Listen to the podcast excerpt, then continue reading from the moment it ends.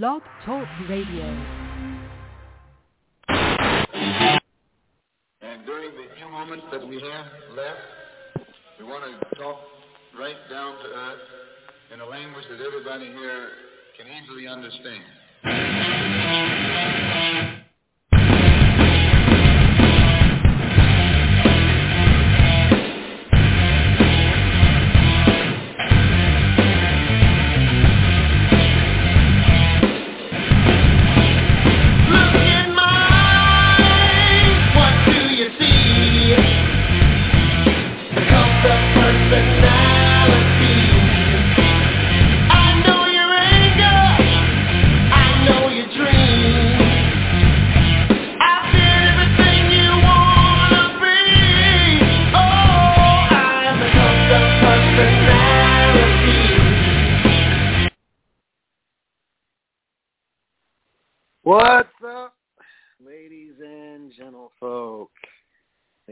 Gentlemen, ladies and, well, you know who.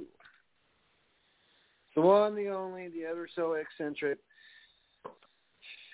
It's Brian Rails. Who the fuck else?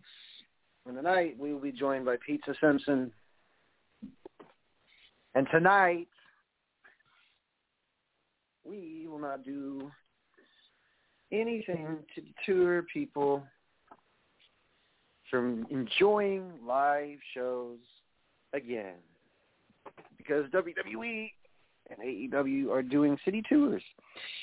And I'm sure every other wrestling organization is going to do city tours because why? It's about damn time.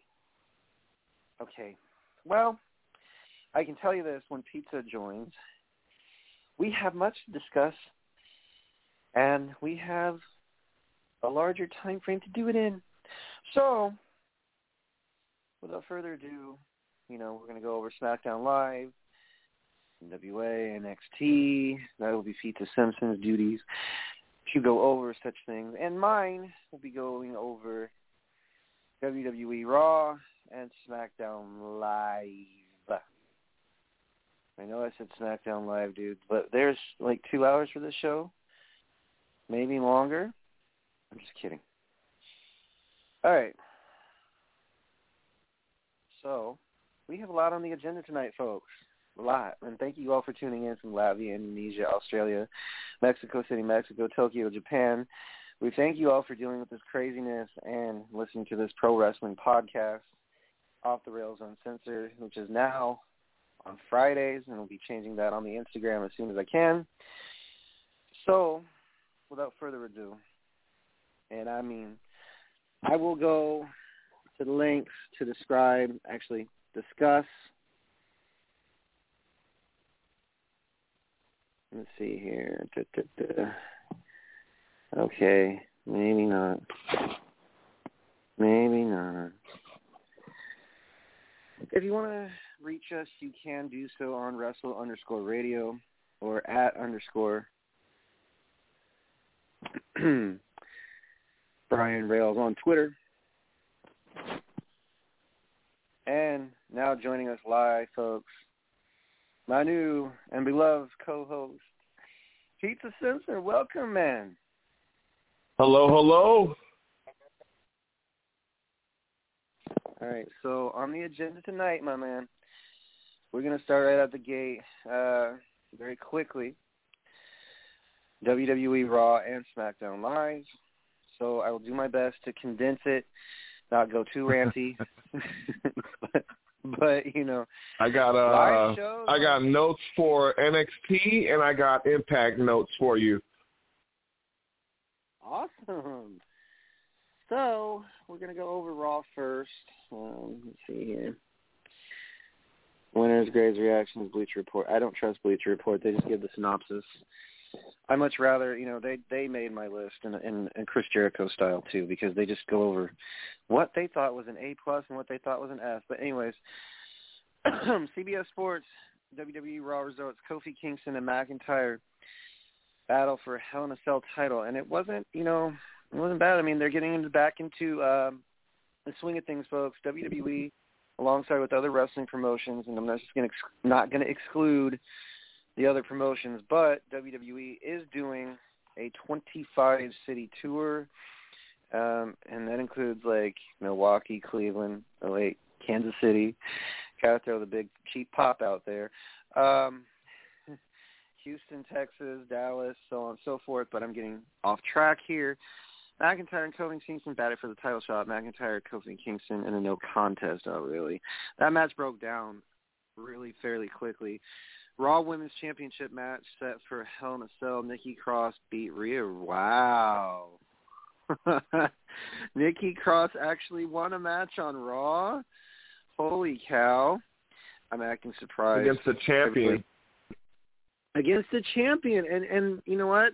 Rhea Ripley lost track of time in two minutes to beat Cross, a challenge laid out by Charlotte Flair. So Charlotte Flair uh, beat Asuka via pin. This is getting old.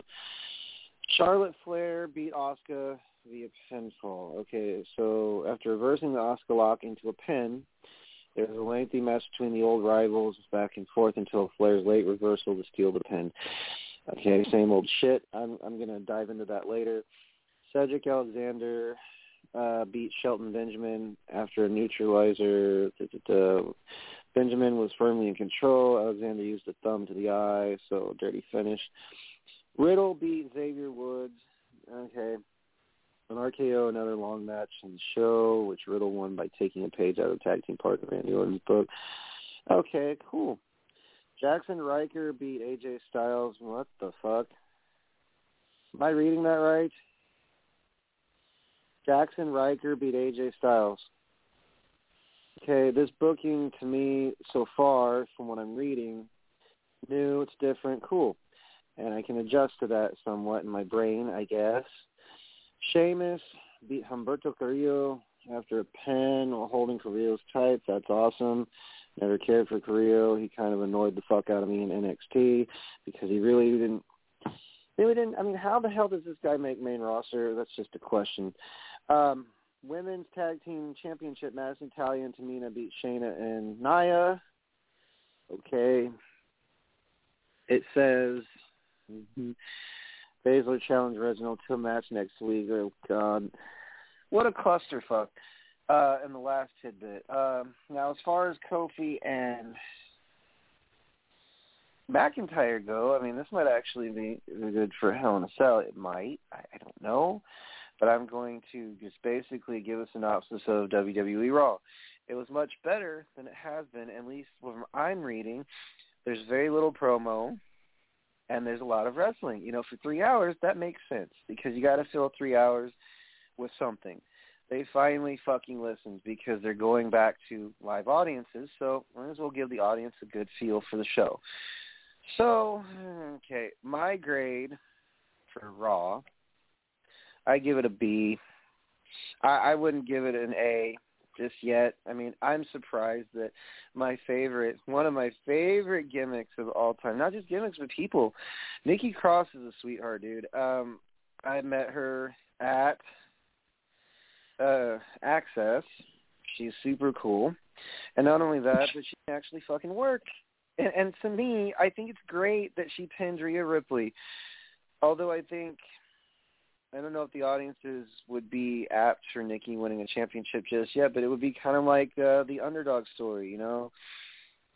She's like uh, one of those stories that is very inspiring because she didn't have very much money. She trained in Scotland, and now look at her. She beat Rhea Ripley. And Asuka versus Charlotte. Um, boy, it's the same old song and dance for Asuka. I feel really bad for her. Although, you know, some people have said that she doesn't really need a strap to prove that she's a good wrestler. I call bullshit because Asuka was so dominant in NXT, and now she's everyone's doormat. What the fuck? And um, if I'm being honest with you, I'm weary and very leery about Hell in a Cell because there's never ever any fucking color, and whenever there is, people, the Karens and Carls and Steves, come out the woodwork to bitch. I don't give two fucks. Somebody needs to give color inside that a Cell. Leave it to McIntyre or Kingston. Maybe one of those two. Actually, if they're going to face Bobby Lashley, maybe they have to compliment the. Maybe they have to compliment him by a triple threat. It's nothing against Lashley; he's a great talent, but Jesus Christ, him as a champion. Do you know how many people have told me, "Well, he's not a bad worker." I said, "Yeah, that's not the issue, dude. As a champion, I think that someone should represent the brand than someone either either Kofi who's like really you know high in demand. You know, all the kids and and the moms and everybody loves Kofi. McIntyre, on the other hand, I don't know who you want to represent Raw. Honestly, dude, to be, to be honest with you, the synopsis of WWE Raw, eh, B. Now I'm going on to SmackDown Live because I remember this shit off the top of my head. Um, to start off that night, you know, the Usos versus the Street Profits. Holy hell, man, the Usos. It's been a while since we've seen them as a pair, as a tag team. And I thought it was a very good pace match. I think that Angelo and Angelo Dawkins and, you know, Montez Ford, they're coming in their own. They they rose to the top fairly quickly in NXT and I'm impressed with what they're doing so far on SmackDown Live. They may not be the best of workers, but Angelo Dawkins or whomever flew like uh 747 or Learjet. He just flew. And I was like, wow, holy shit, that dude's got ups. That's Montez Ford. Montez Ford, my bad. You want yeah, the modern day Montez Harlem? Ford's the flyer. If you, to me, dude, like this team reminds me of Harlem Heat. It really do. Because one, you know, the ground and pound, and then Angelo Dawkins, I guess, would be your Stevie Ray in the sense that he's the ground and pound and the high flying is kind of like Booker T would be Montez Ford. Yeah, I agree with that. you know. I, I that's accurate, bro. That's dead on. I think that's pretty good. Because I look at yeah, because I look at that team I'm like, in NXT they really didn't do nothing for me because they were just a whole bunch, you know, with the red solo cups and joking around. You got to have some flavor to your gimmick. You can't just come out bland as fuck. And to me, like, I think it's a good contrast because the Usos is like the the one team that you don't want to underestimate because they can kick out of pretty much anything you throw at them, and they can just come at you like nobody's business. Yeah, so the Usos have been around a long time. The Usos have are really just your established team. That if you put your new and up up and coming team against the Usos, they're definitely going to bring your new team up and coming. You know, bring them up. And I like the pairing of the Usos versus the Street Profits. I think it was booked like extremely well because you know mostly some of the matches the Street Profits have had like on Raw in the past has not been um you know they they were really they were not fla- they were just flailing and so Yeah. one of the other things that I noticed is like SmackDown Live is of course partially run by Paul Heyman and you know mainly like the final synopsis is like this. If you know that Paul Heyman's writing anything, whether he's booking the matches or finalizing whatever promo, it's gonna be good. Seth Rollins, I mean, um, I like how that promo. Or, sorry if I skipped around, but Natty and uh, Tamina versus uh, the Riot Squad. Um, you know, I'm happy. I'm happy for Natty and Tamina. They're finally, you know, getting to reign as something, reign as champions. And as the champions, you know, they've given pretty much, uh, I guess, a new outlook for the women's tag team division instead of it being kind of like, um, I want to compare this, and, a lot of people have debated me on this. What Nia and Shayna were was like what Booker T and Goldust were. They were just comical. It wasn't to be taken seriously, and it was kind of like, oh, they're the bullies, but they're also kind of funny and comical. Ha ha. With It also Natty seems like they were Tamina, stuck together because there wasn't much for them to do. And the sad thing is, the old man really doesn't like Shayna. That's just, and, I mean that in the most sincerest ways. They're like, well, I wouldn't have called her up, you know. I'm like, I think a lot of people underestimate. They're like, well, he did call her up. It's like, yes, but she did kick a chicklet out of Asuka not too long ago, and two, in NXT there were a lot of complaints because she, I don't know, either she was great with workers or she took a lot to grow. Shayna has come a long way, but I digress, folks. Oh yes, Carmella versus Bianca Belair. Um, I don't think that match held anything special other than the fact that Bayley had to add flavor by coming to the announce table and basically I don't know I like how Bayley is trying to hone, you know, her new persona, her new personality, if you will. I mean, where has this been hiding? If she, you know, there's a really lot of funny. things that I, yeah, it's really funny, and it's like, I I actually appreciate it because this Bayley I don't mind, and my old co-host would probably say, "Well, you just like it because she's heel." No, I I can hate you if you're heel too, and you're doing it like really cheesy. I think Seth Rollins is working quite well, simply because of how they're and they're building him and Cesaro for SummerSlam. I can feel it. I can I can definitely feel the build for that. But I also can tell you it's not it doesn't make sense. After WrestleMania like the backlash, you know, pay per view this year, he doesn't come away with a championship, okay, no no worries, but aren't you gonna continue something between him and Roman or is it was it too stale for the boss? I don't know. Yeah, Uh, that's really what a shitty like consolation prize. You get one match with Roman, and then you you know back to back to the line for you. I think that's really just it's really frustrating, and I feel Cesaro needs more. People want to see him wrestle for the big for the big Uh, belt.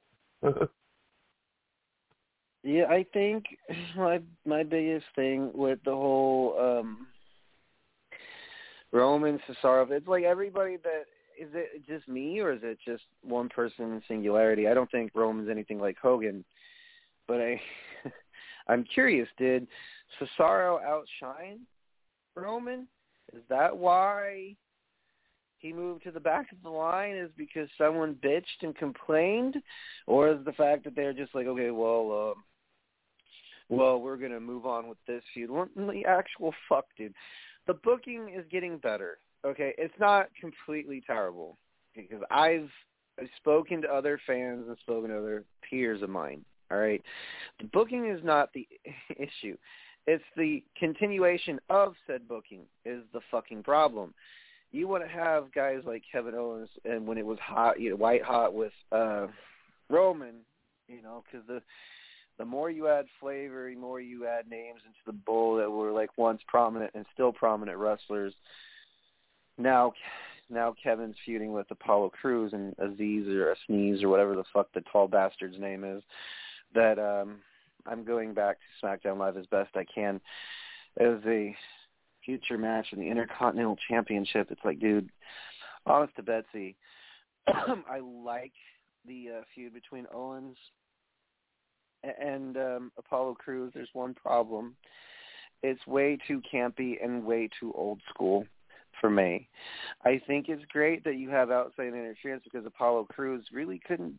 I mean, he wasn't that he was a standout in NXT. A lot of people spoke positively, but when he got to main roster, like, okay, what do we do with him now? Now you have him with a liaison, and I don't know how many times this gimmick has been done in wrestling, where a, a guy that can't really fucking you know work his way out of a paper bag is not the truth about Apollo Crews. It's can he give the audience a draw? And the only draw I see is like this dude who wears army boots and has like a weird Street Fighter looking mohawk. And he's a big old boy, you know, and just stabbed uh Kevin Owens with a Nigerian nail. I'm like, dude, what the fuck?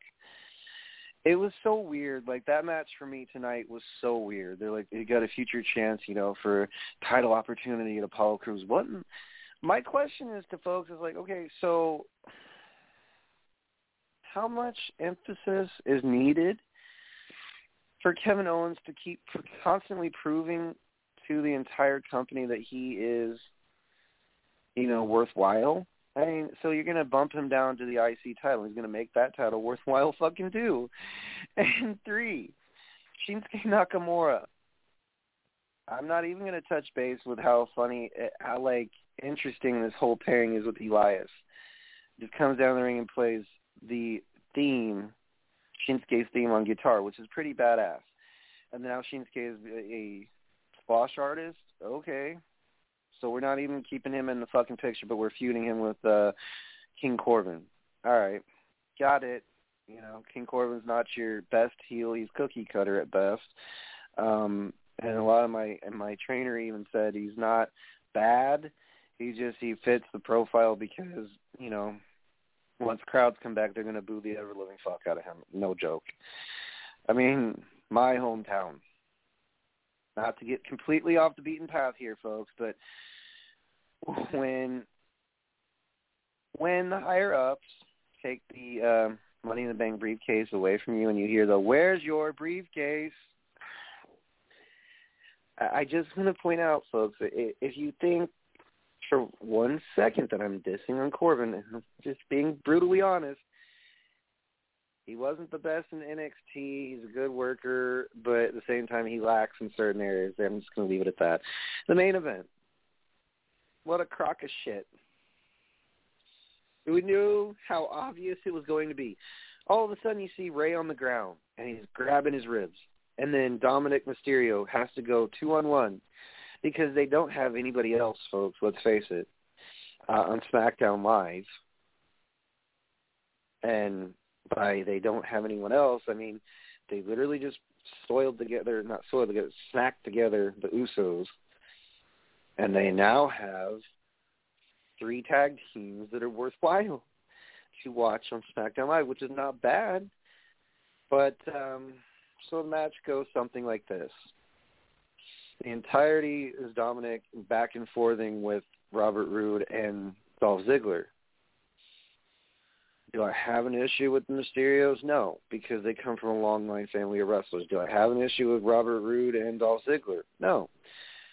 But for fuck's sakes, if you keep making the Mysterios larger than life gimmick type thing, okay, cool. Please tell me they're going to drop the fucking titles at, at uh, SummerSlam or, or at any point in this whole juncture because it's bullshit I don't care who booked it, even if it was Paul Heyman himself, you're going to have someone get dominated and then back and forth. And then when Rey comes out, that works as, as a distraction. And then it pins him one, two, three. And they're, to say, I guess, Roode and them as workers trust Dominik because he's Rey's kid and he's been trained by Rey his whole entire career. I don't, I'm not fucking understanding this. I like SmackDown Live tonight. It was great and it had great builds to it. However,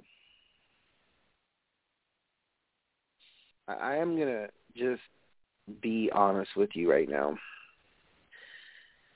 This whole superhero act, I'm going to dominate and I'm going to, you know, be building this stuff because you have to have builds, folks, in wrestling. Otherwise, it'd be boring. But they can't lose a match are you fucking kidding me? They can't lose a match. Not one, because they're they're the superheroes and they got to be good for the kiddies and all this nonsensical bullshit. I, I question that because how can the baby faces not lose? Because in life, kids, you must lose. you have to. It's part of life. None of this nonsense about oh you, know the good guys always win. No, they don't. Because then life would be boring. Unfortunately, you have um, a scenario of now if they lose, it's going to be one big holy fucking you know holy fucking shit they actually lost. It, it just it irritates me. I like Rey. I don't think Dominik's a bad worker, but I just am frustrated with the whole concept of them being like, why are they always winning? It's like they have not. It's like the Hogan syndrome. He only got pinned by the Ultimate Warrior at WrestleMania 6. He's the only Ultimate Warrior as bad as a worker, God rest your soul, man. As bad of a worker as he was, he was the only one to physically pin Hogan One, two, three. Just like Dolph Ziggler and Robert Roode, please tell me that they're going to beat them. Or maybe, you know, because a lot of people got sick of the Usos when we did have live crowds, because it just got old seeing them and New Day, you know, they revived the feud at Hell in a Cell, but the Usos kind of got to be a stale concept and because they didn't have any other developed tag teams to challenge them. I think that my next solution for this entire thing is maybe they should start digging from Ring of Honor again since they're going back to live shows. Maybe they should start looking at Impact and seeing if any of those teams would be willing to come and jump ship.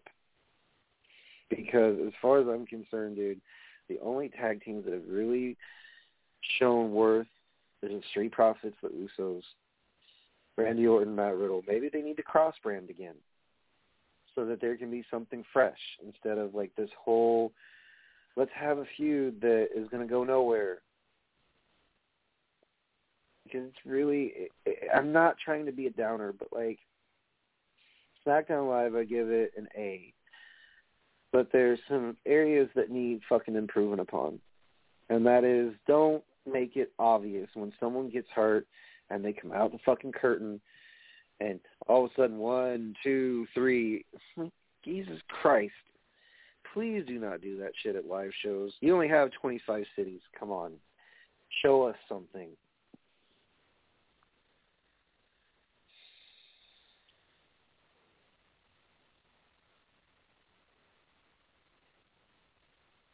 I'm sorry. That was my rant for the night, one of them. Did I lose you? No, I'm still here, brother. But the, you, I mean, I'm not trying to be outwardly ranty, but like SmackDown Live, by far. And I'm sorry, folks, but I will let Pizza Simpson get into his segment as soon as I finish my thoughts on this whole tonight. Um, so before Pizza Simpson begins his segment, I will definitely have a better intro for him the next time around. My apologies to him and my apologies to the audience. But he did, you know, put together some really, you know, awesome, not awesome notes, but he put together notes for tonight. And let's see, this announcement comes follow you by Off the Rails Uncensored. So Pizza Simpson has a new segment. Do you want to unveil that for the audience tonight, my man? So we're going to be going into a slice of pizza with Pizza Simpson with some. I got some impact notes. We'll. I'll give you my thoughts and a little feedback from from my viewing of Impact this week, and then we'll get into NXT and um, we'll go. We'll get right into it. I watched Impact this week, and um, it starts off with a recap of last week, which was basically Rhino turning on Heath Slater and um, joining joining up with uh, Violent by Design and um, cost, costing them a shot at the tag belts and uh, Rhino and Joe Doering picking up the tag belts. We start off, you know, we start off hot with uh Sami with a Sami Callihan in ring segment who calls out Kenny Omega, but uh instead of Kenny Omega he gets Moose. And um I really think that um going from Ring of Honor to Impact was a huge step for step forward for Moose and it's he's really just become a star, I feel. Just really, really, really just the ace of the company. Just really just just in a league of his own, you know, um, um, which uh, brings out the Good Brothers, and they get into a little back and forth. So this sets up the Good Brothers versus Moose and Sami Callihan, who have a uh, tentative uh, partnership for the night in the main event. So I think that was a pretty good opening segment for the show. And um, it really sets a tone for how the rest of the show goes, which uh, brings up your next match, which was uh, Josh Alexander, who is your X Division champion, and Petey Williams versus TJP and Fallah Bahh. Fallah Bahh is a uh, he's a uh, comedy wrestler who kind of uh, I kind of he reminds me of Abdullah the Butcher a little bit, but without the blood and sports. So uh, they have a basic tag match, and um, Petey and Josh work over Bob for a big, you know, for a big chunk of the match, and you know the he, of the faces take over, and Fallah Bahh and TJ pick up the win with a Samoan drop frog splash combo, which which in uh which on paper it doesn't sound like it was that spectacular, but it, it was a pretty good match. This definitely is going to be setting up. This is definitely going to be setting up TJP and Josh Alexander for the X Division title at some point.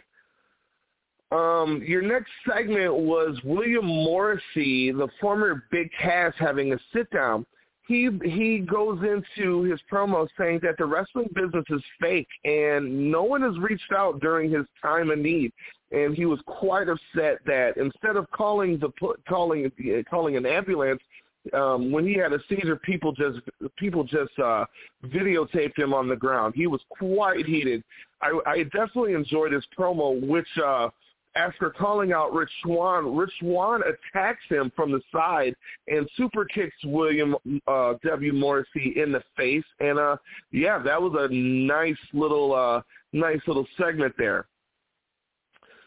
So so far so good. I'm enjoying this show, and this is uh, my you know I'm I'm I'm starting to watch this show on a regular basis, and I, I'm definitely enjoying it your next match was a 10 knockout tag match. You had um uh forgive me if I didn't remember all their names, but you had um uh Su Yung, Kiera Kiera Hogan, uh Tennille Dashwood, uh, pretty much a, a, a all your knockouts in one match. I really enjoy that Su Yung, the former creepy girl, she's playing a uh she's playing a straight-laced Karen just named Susan, and she wrestles in a power suit. I really, really enjoy that. Rosemary picked up the win with a. Um, I didn't see the, what the finish was, but Rosemary picked up the win over Deonna Purrazzo, definitely setting up your uh, setting up your main event, I mean, setting up your uh, pay-per-view match. Um, I kind of little checked out a little bit during I, during some of the promos, so uh, Scott D'Amore sets up Josh Alexander versus TJP for a Iron Man match for the next week's show. We get we get a promo from Jake something, and he's cutting he's cutting his promo on Rajit. I didn't catch the guy's last name. Sorry, but uh, yeah, that was a good promo there. And then uh, another good promo, another good promo from uh, Eric Young, which brings out New Japan legend Satoshi Kojima, which uh, I personally, I personally enjoy because because Koji has been a, been around for a long, long, long time, and definitely has the credentials to um, to have a good match here in, in in Impact Wrestling. This is definitely a big this is definitely a big um, signing, or not signing, but a definitely a big match matchup for them. So um, this uh, we go to into a commercial break, and this brings out a Brian Myers pom- promo who attacks his former friend Brian uh, Zack Ryder. I think his name is Matt Cardona now. Um, then we get another promo by Violent by Design, which is Eric Young and Joe Doering. and that was interrupted by the decay and uh, violent by design joe Doering accepts the uh, challenge from kojima so that's going to be on your pay-per-view which is um, for the japanese wrestling fans that's pretty much a big deal because uh, Koji is a huge New Japan legend, and All Japan is Joe Doering's Joe Doering's home company before he jumped ship and moved to Impact. Usually in Japan, usually in Japan, there's not a lot of commingling between the companies. especially the All Japan and New Japan, which is essentially the two biggest wrestling companies in over there. So um, we get a we get a squash match from the Decay over. They defeat um, Johnny Swinger and Hernandez, which was pretty much a throwaway match. Uh, Steve, um, Crazy Steve hits Johnny Swinger with a flying DDT.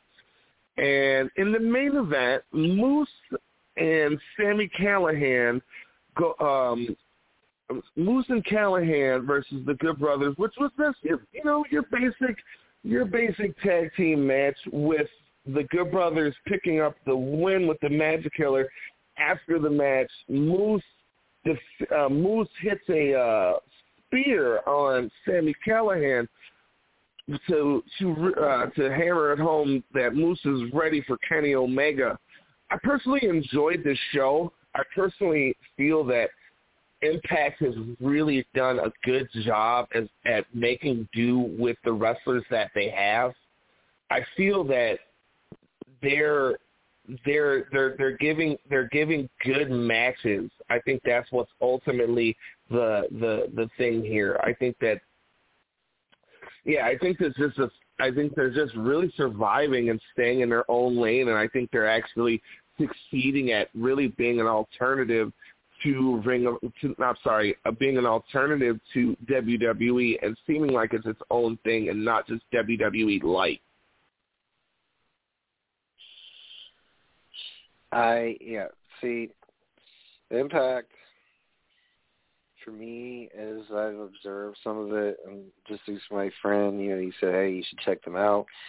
It's kind of a good story because as cheesy as Kenny Omega can be, you know, dude's actually a good worker, and the Good Brothers and uh my God, you mentioned some familiar names, uh Sami Callihan and Moose, who I have not seen in quite a while. In my and they're like, Well, he's been around. I said, yes, I do realize this. But I, I also want to point out folks, Sami Callihan is this like a great musical composer. He knows, okay, this works, but this, you know, also works. Let's try switching things up. Let's try moving people around. Let's not keep them in the same place in the card. Um, not to completely douse or diss WWE, but sometimes the card stays stale. Sometimes it moves around. When it does move around, it's very refreshing. So I like what Impact is doing. I think that their product is, like he said, it's they're staying in their lane and they're surviving. It's very hard because when you're not well known to the general viewing public, it's hard to put your product out there as a promotion in general. But people do for some wrestling fans, we know who Sami Callihan is. We know who Moose is. We know who the Good Brothers are for damn sure before WWE. Matt Cardona I'm gonna say this nicely, is a really cool dude, and um, essentially, I think it's old school for Kenny Omega to say, "Well, hey, we bought out Impact. You know, we're gonna make them part of our territory in AEW." Um, I not keeping up with AEW so far. Um, in this month, last month it was heavy because you know before pizza came along, it was difficult to keep track of like four promotions at once. So uh I gotta ask, man. So you said we discussed this earlier, and it had been a minute since you watched uh, the Black and Gold brand, and you were thoroughly impressed with it. Yeah, I was. uh I was. uh I was impressed with um, my my my viewing of NXT, and I think like my my absence from the show really, it really just I don't want to. I don't. It's not anything that they did anything bad per se. It's just it kind of like lost its luster, if that makes sense. It does make sense because they lost a lot of like key pieces to their puzzle. You can't have NXT without certain members because it's hard. The classes that come in, like the very first class, we know I wouldn't say the very first class from 2013, uh, 2009. You know, they had Justin Gabriel, Wade Barrett, and a bunch of Heath Slater, and all them, and a young Bryan Danielson and all that.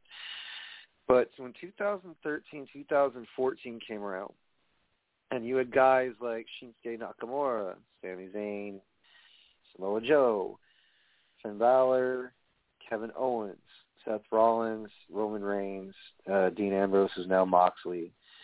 Um, you have Aleister Black, and you had Andrade Cien Almas and Zelina Vega, and all the fucking pieces that made. Okay, Gargano Ciampa, even though that chapter started getting old. And so when you think on it, folks, there's always going to be a class of NXT that stands out, but it's hard because you gotta you gotta put some pieces back, like you do with um, you know Finn Balor, because there's some talent that needs some push. Karrion Cross, dear Lord, um, I don't know what they plan on doing with Cross. I honestly don't. Uh, he's gotten a little better, but at the same time, he still sucks. To be honest with you, he can't really fucking work. Uh, if I'm being, you know, I feel like he just needs a little time. I think the NXT, I think a, a run on NXT will be good for him. I just hope that he isn't pushed up to the main roster right away. I okay. I think if I'm not mistaken, like he, what a friend of mine and I were discussing was this: to people who don't work, you know, to people who do uh, watch as fans, it's like okay. I think this is what I'm gonna say about Karrion Cross. As Killer Cross, before he made his debut in WWE, the guy wasn't that great of a worker and somehow managed to find his way into WWE because this is just a personal observation. When you're big as fuck and you look good and you have a gimmick and it's basic, whether you're heel or face, it's just you know, like you said, you got to give him time to grow. Well, and he's got that hot ass heater in the corner too. That also helps, and that definitely amplifies his uh his presentation. Yeah, my my biggest uh peeve though is like Scarlett, you know, I understand she's from Impact, and people have explained to me certain things, and they're just like, well, maybe it's just your perspective. I said, yes, there's always two perspectives in anything that's a discussion. I just feel that she is, if she's his valet, why does she not ever run interference? If you had Sherri out there with Shawn Michaels, I'm going to point this out, the match with Tito Santana and Shawn Michaels back at WrestleMania 8 was fucking pointless because Sherri didn't do shit. Whenever she's out there, all you hear her say is "come on," and she pounds mat. As a former manager, dude, and a former worker, that is an insult to managers. Yeah, she's eye candy, so she doesn't really have to do much. But to the other females that have to work every single night, okay, so are you going to make her like Zelina Vega? You know, because it, it just it makes me wonder like about okay, so you you set up the final with, or finale with him and Finn Balor, and then Pete Dunne wants to get into the fold, so it's just like. it is a big clusterfuck in NXT. And you have Kyle O'Reilly who wants to pine for the NXT championship. Who wouldn't want to pine for that? But um as far as like the new talent goes, it's very hard, like you said, to get behind what NXT has right now because we were so spoiled with the years past. Um, when McIntyre came back, when you know when they were having uh Bayley and Sasha come down to NXT to basically help boost the fucking morale. Or when they had uh Shayna and Nia, you know, vacate the title so NXT could make NXT Women's Tag Team Championships. I mean, there are other factors, folks, that NXT has going for them. It's just keep running with it. Make you know, make with what do you know, like what Impact was doing. And so I feel like I still love it because it's wrestling. You know, I mean, I'm being real with you guys tonight, man. I feel like NXT is lacking in certain areas. I don't know what the fuck's going on. It, it's never used to be okay. We watch main roster now. Main roster's starting to improve all of a sudden because we're going back to live city tours. When NXT goes back live, all they're probably and, they, and Danny Cage from Monster Factory said it best. They don't need to fucking tour because you, you have a full sale audience again. That's gonna help a lot. I think part of it, dude, and just my opinion, having a crowd will be brutally honest for those of them who have not worked fucking rest, you know, matches with crowds. And NXT is lacking a crowd, and that fucking canned heat shit. It's hard, man, because if you're a fucking heel, how are you gonna fucking work the match with no heat? And it fucking canned heat, it's just like boo, and it sounds like a fucking video game. Two, who's their main event guys? There's like five of them floating around that okay, Pete Dunne, Finn Balor, Kyle O'Reilly, Adam Cole, where are you? I don't know why Tommaso Ciampa's disappeared from the fucking main. Oh wait, now they put him with a tag team because I don't know what's going on.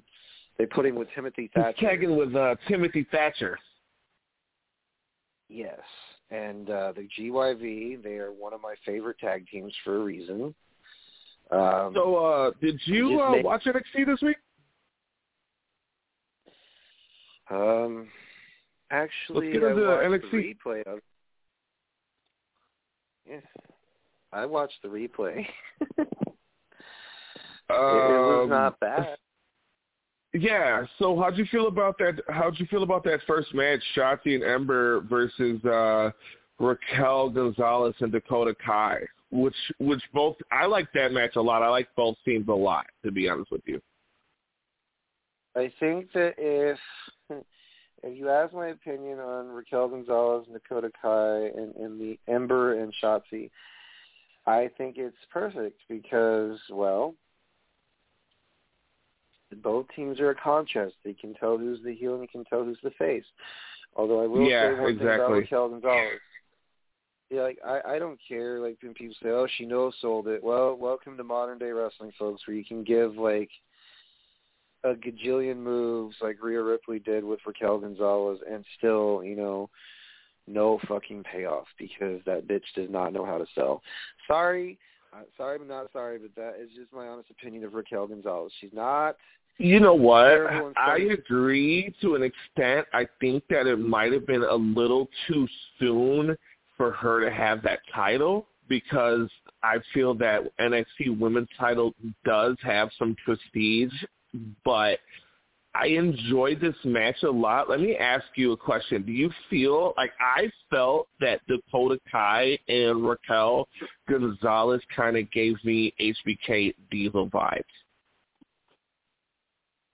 I just okay. So I've always felt this way about professional wrestling locker rooms, man. I feel like Raquel Gonzalez is a sweetheart outside the ring. Dakota Kai, same thing. Uh, when you say diva vibes, yes, because it depends on, I guess, the entire locker room and how much respect they have for one another. I'm pretty sure they all get along. You know, they just don't show it because they don't want to break the ever so famed non-existent word now, kayfabe.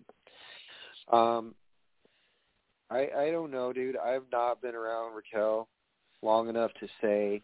Or, or No, I didn't say diva, brother. I said I said I got Dakota uh, from Dakota Kai, from Dakota Kai and Raquel Gonzalez. I got HBK and Diesel vibes, not diva vibes. Oh, well, HBK, huh? Oh my God, I haven't. Okay, I there's a few I mean, people. just the way they worked off of each other and played off each other with the big little combo, I kind of liked it. Oh, Diesel. we all know how well that's going to end then because that gimmick's been revived. And for those true wrestling fans who know, Diesel back in '93 used to be Vinnie Vegas, remember, or Oz. And uh, then when he came to WWF back in the day, they said, "How about you make him bodyguard?" And then it he okay, so Raquel Gonzalez and Dakota Kai, yes. The way Dakota Kai her kicks and uh let's see here. Raquel Gonzalez is basically your powerhouse. Okay. Cool.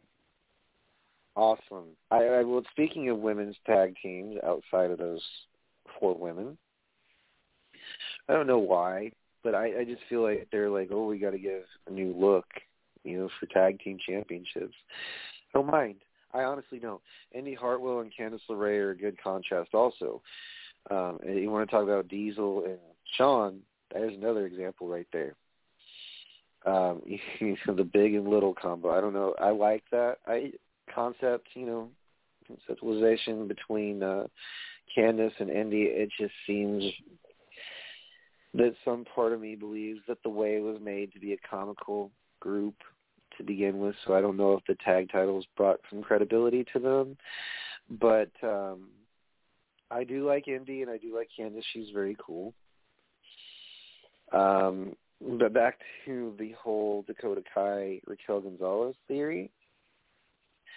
I eventually feel that if in the near future, if they're like anything like Shawn and Diesel, that pairing, Raquel Gonzalez has to break away. She has to become an individual. Maybe oh, not yeah. so much yet. Not so much yet, but I think Dakota Kai she did what Bayley could not do in the beginning, and Bayley's doing late, but it's better late than never, I guess. Um, I, I personally feel that uh, Dakota Kai, if if she was to face off with Bayley, would be an awesome match.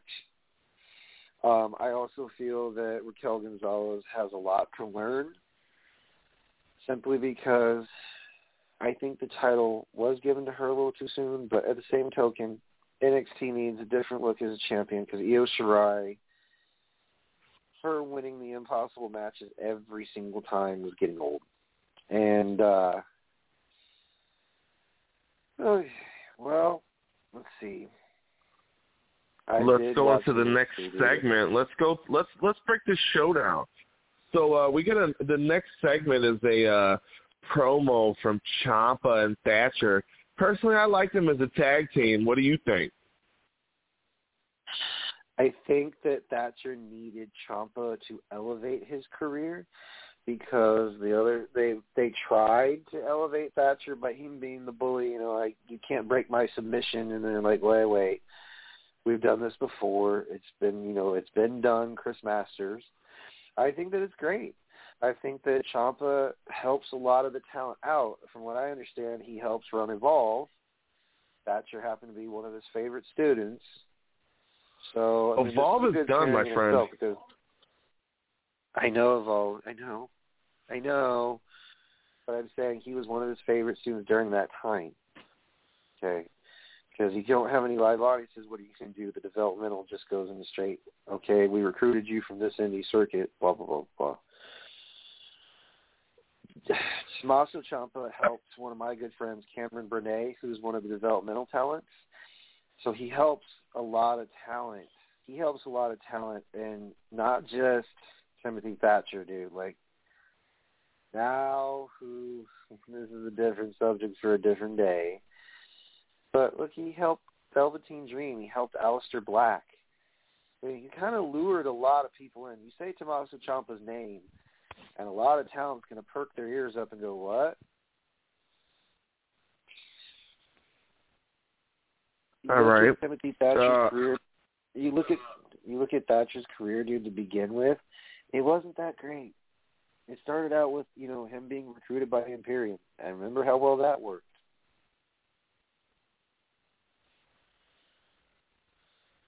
I'm sorry. Say it again.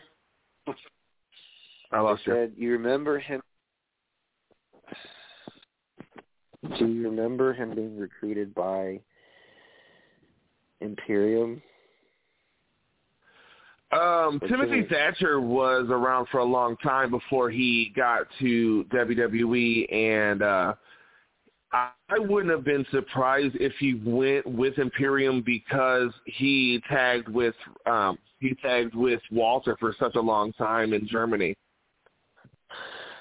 I know that, but what I'm telling you is, it's like before his career in WWE, yes, I am well aware that he's been around for so much longer than his WWE career, but I, I feel that him going to Ciampa gave a little flavor.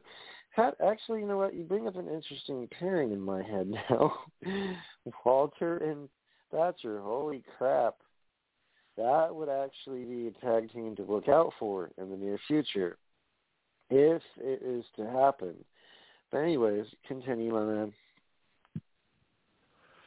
All right, so uh, let's bring up this next segment, the next match, which was uh, Pete Dunne and Bobby Fish. Um, great back and forth match here with a lot, a lot of stiff strikes. With uh, Pete Dunne picking up the win with um, the um, I forgot the name of this move, but picking up yo the bitter end. Pete Dunne picking up the win with bitter end. What'd you think about that match, pal? I like you said, very back and forth. You know, it was technical for technical. Bobby Fish and Pete Dunne have always been ground workers, and they can also go aerial because of their height. And it's just there. There's so many moments that made if the, if there was a crowd, I'd be chanting "Holy shit!" And this is awesome because I cannot. I'm very very excited for what Bobby Fish and Pete Dunne just did because it gives you a preview. And there's no undisputed anymore. There's no group with Pat McAfee. They broke that up. Okay. I think it was good. I think it was a good, you know, if it's going to be back and forth and in the way, you know, if it's in favor of Pete Dunne, I'm okay with that. I really honestly, at this point in my life, man, it, I used to get mad at results because, oh yeah, it doesn't make sense booking wise. No, it makes perfect sense. Yeah, I mean, I, enjoyed at- that match. I, Next up, we got a next next next uh next up we got a squash match from Mercedes Martinez, which uh, I I like. Keep her in the mix, keep her looking strong, and I didn't mind a squash because I up to this point I felt like the show was uh going really strong, and I didn't mind a little breaking point to just uh take a stretch, take a lap. I think they're trying to, uh I guess, season her because there are times when Mercedes Martinez has some moments where you know she herself, you know, she works really hard, you know, but then she also kind of gets lost in the ring. So they're kind of trying to give her some, I wouldn't say warm up assignments because these are very talented girls that work their asses off in the PC. But um yeah, Mercedes Martinez, I agree. You know, they need to keep her in the mix because I don't know if they're going to try and have her face off with uh, Raquel Gonzalez again. I don't know what the plans are for her, but I, I can tell you it's good to keep someone fresh in wrestling instead of bored or complacent or blaming themselves. Because I think that kind of happened to Mia Yim once upon a time. So So uh, don't mind me because um, I was marathoning. I, I was marathoning shows. So yeah, I uh, fast forward. I fast forwarded through some some stuff just because. Believe me, I can't take. I I can't watch all that much wrestling because I'm gonna just lose my interest. And um, so this brings us to the uh, the uh, Franky Monet debut, which was another big squash. Taya Valkyrie makes her NXT debut. How'd you how, what'd you what'd you make of uh what'd you make of Franky Monet? Oh goodness. Um I don't know, man. it wasn't it wasn't that I was unimpressed. It's just I have seen this before type thing. I'm, I'm very excited, but also it's like I've seen this before. They make a very good impression, and then they get going, and then you don't know. So I'm hoping they keep her around. I really do. I like her gimmick a lot. I, I enjoyed they- Franky Monet because uh she made a lot of noise, which I really enjoyed. And um I really, really laughed out loud when she uh, kept calling herself Vera Loca, which was just so funny. I just found that so so funny. I laugh too because it's like man. I mean, at least it's like you said, it's something different and it gives it flavor. It gives the women's division flavor instead of just having straight up matches every single week and then someone attacks the other person and then someone gets on the microphone and says, How about you challenge me this week? You know? I think the biggest I wouldn't say disappointment, although I think she kind of is. Toni Storm, what happened, dear? I mean, I'm just going to lay out the challenge for you. When you were in NXT UK, you were the belle of the ball, and you were great. You were the NXT UK Women's Champion after the fact that, you know, Rhea Ripley was the first ever NXT UK Women's that would shock the fuck out of everyone. Actually, no, she, okay, look. when we're getting on the subject, because Franky Monet's, you know, she showed some flavor. Toni Storm was supposed to liven it up, according to one of my questions, which was from last week's show. She was supposed to liven it up, and they asked, "Why? What do you think of Toni Storm?" I said, "I don't think she's bad. I just think that if you're going to liven it up," and I answered the question that you basically said tonight, you know, Taya Valkyrie or Franky Monet, I think you need flavor, and I think Franky Monet I think Bianca Belair. I think Sasha Banks. I think of a lot of women when you want to add flavor to a division that's getting better. But I just I had to answer that question because the fan from the UK actually asked, "What is the deal? You know, what do you think Toni Storm's biggest deal is?" I said, "I don't know." Sorry to get off topic here, but is that to answer your question, dude? Okay. So we got the right, main event. Moving forward. Okay. Moving forward, Karrion uh Karrion Kross versus uh Finn Balor for the NXT title. This was uh this was the uh big match of the night. Um so I uh I enjoy Karrion Kross's work. I think he's uh I think he's pretty cool, I guess. But um I thought his uh intro or his uh his entrance was a bit too it, it was a little over the top and I felt it was kind of ridiculous to be honest with you. his entrance is great. Like his promos are awesome. It's just there's one problem. When you're not uh when other people look at you that have been around this business for a while or this sport or this crazy thing called wrestling and I look at him, I'm not really scared at all. Intimidated, no. Because a friend of mine, Kurt Gannon, basically said, look at him, he's not intimidating, and he, his in-ring work, um, it's basic. You know, he gives you a suplex or Saito throw, or he gives you, you know, the whole uh feeling of Sid Vicious or Psycho Sid just a tad bit um with his shit. Um I feel that if, you know, I I honestly get the itch to get back in the ring to when I see him because I honestly was like, well, can you work him? I said, dude, I honestly feel that Karrion Kross's shit is just basic and it's very fucking generic, which, okay, fine. No way Jose made it to the main roster, so why shouldn't Karrion Kross? Like you said, you got to give him room to work. I've given him about four months, and you know what this guy has done so far for me. When he faced Tommaso Ciampa at in your house, I felt like there was room to improve. When he faced Finn Balor and won, you know, the NXT championship before, I thought, okay, there's room to work. When I saw this match, it's just the same. Sh- I mean, some people are like, well, I like his work. He's great. He's a big guy. Dude, I don't know, man. Deferring opinions. This is just me. There's room to there's room to roam. If he would just fucking let loose. If he would just let go and let that mean, nasty big dude just come out and work that fucking gimmick the way it's supposed to, I don't know. Maybe he might actually catch somebody's fucking attention. But until then, I'm not I don't know, man. Pass, he man. beat he, he beat Finn pretty soundly. I don't know if we were watching the same match. I I feel that he he's just every match to me feels like one giant squash on people that have been around longer than him.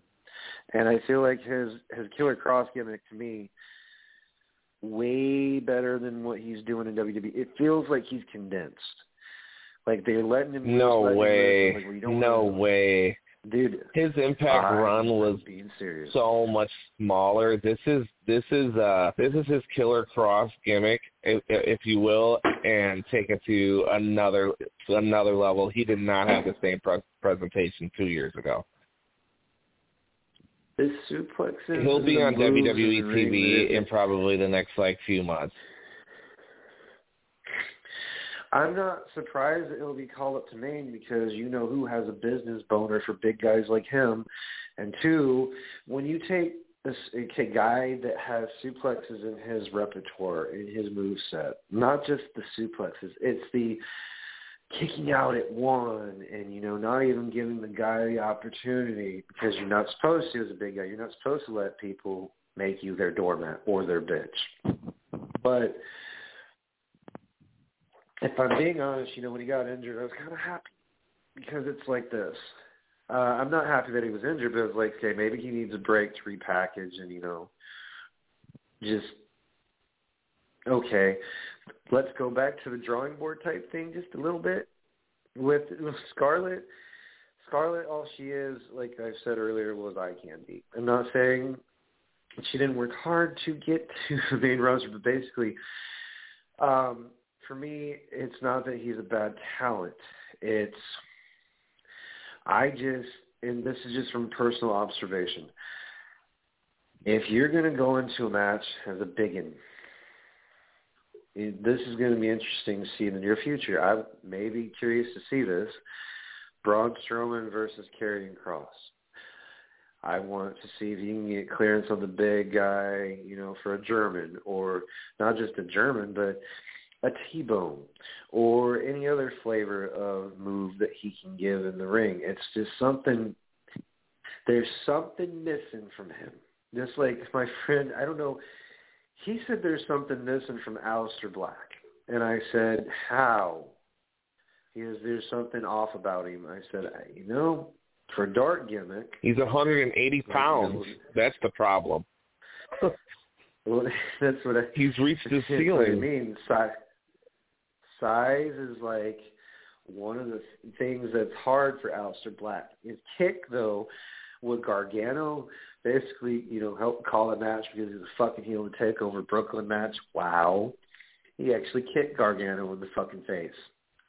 Two, like, if, for me, your gimmick doesn't have to be extraordinary, but you just have to be able to